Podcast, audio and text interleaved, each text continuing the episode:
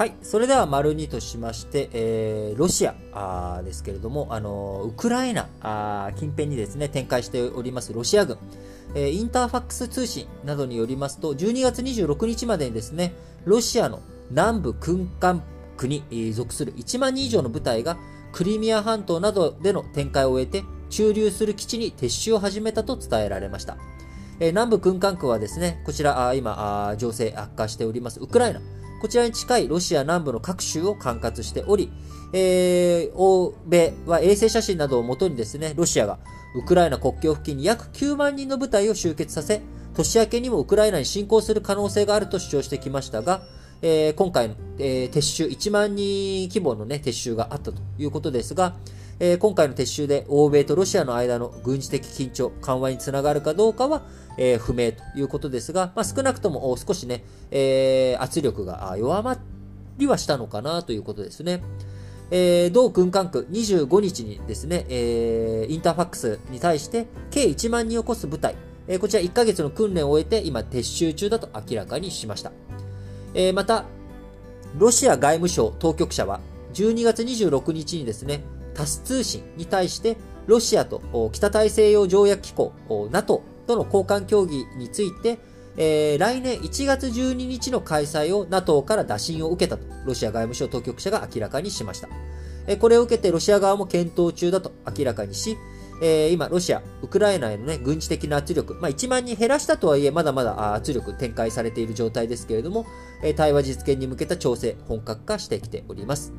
え交換協議、双方の政治対話の枠組み、NATO ロシア理事会で行われる見通しということで、えロシアと NATO の関係、えウクライナ情勢などをめぐって冷え込んでおりますが、もしこの協議、開催が実現するということになれば、2019年以来のこととなります。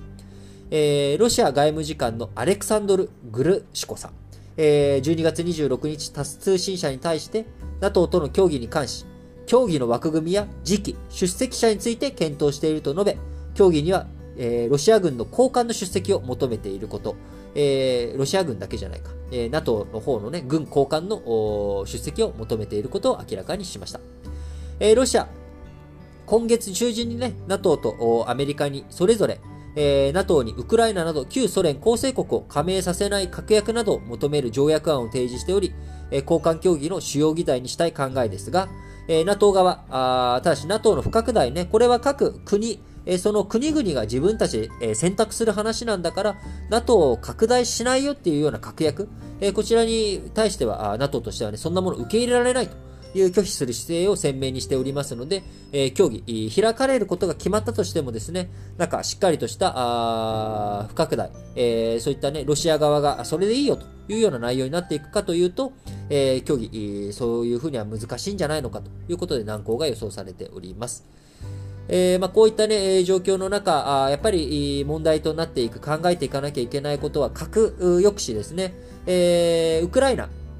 にもともとウクライナの方にですね、えーロシアは核兵器を展開していたと。で、これが NATO が広がっていく。NATO が広がっていくってなると、アメリカの核。えー NATO というのはね、北大西洋条約機構って名前ですけれども、北大西洋って何かって言ったら、あアメリカとヨーロッパ、この両方のことを指す言葉になっているわけですが、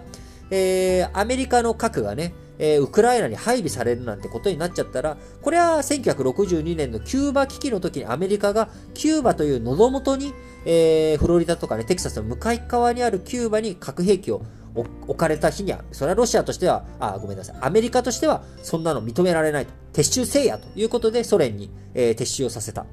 えーまあ、こういった確約をさせたわけですから、今回ウクライナについてもロシアは同じ主張をしているという状況なわけですね。えーなので NATO, な NATO の、ね、拡大なんてとてもじゃないけど受け入れられないよということですが、えーまあ、こういった状況の中、でも NATO はね、NATO として、そりゃ NATO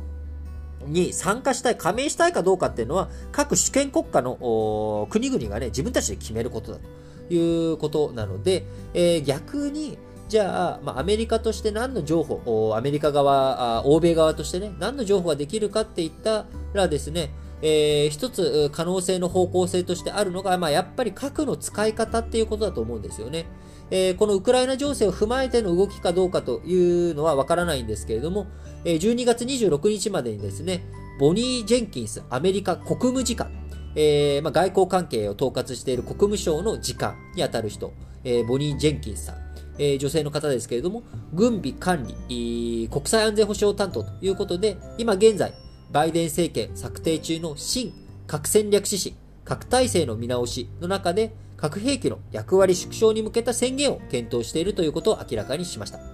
核の役割、敵の核攻撃阻止や反撃などに絞る唯一の目的、宣言の可能性があるということで、えー、来年1月4日、もともとね、えー、岸田文雄首相が対面で行こうと思ってたけど、オミクロン型が今広がってきてしまっているので、ビデオメッセージにしようかっていうような検討を進めている、えー、1月4日から開かれる NPT、えー、核拡散防止条約再検討会議を前に、えー、共同通信の書面インタビューに応じた格好で、ボニー・ジェンキンスさん、あそういった話を、えー、話しております。核攻撃への反撃に限定する先制不使用政策、えー、これによりね、核使用が想定されるケースは広がれますが、採用されれば現行より踏み込んだ、えー、時勢になると見られており、まあ、あの、いろいろ安全保障関係についてですね、えー、欧米、え、中心にまたいろんな動きがありそうなあ年末年始だなというふうに思っております。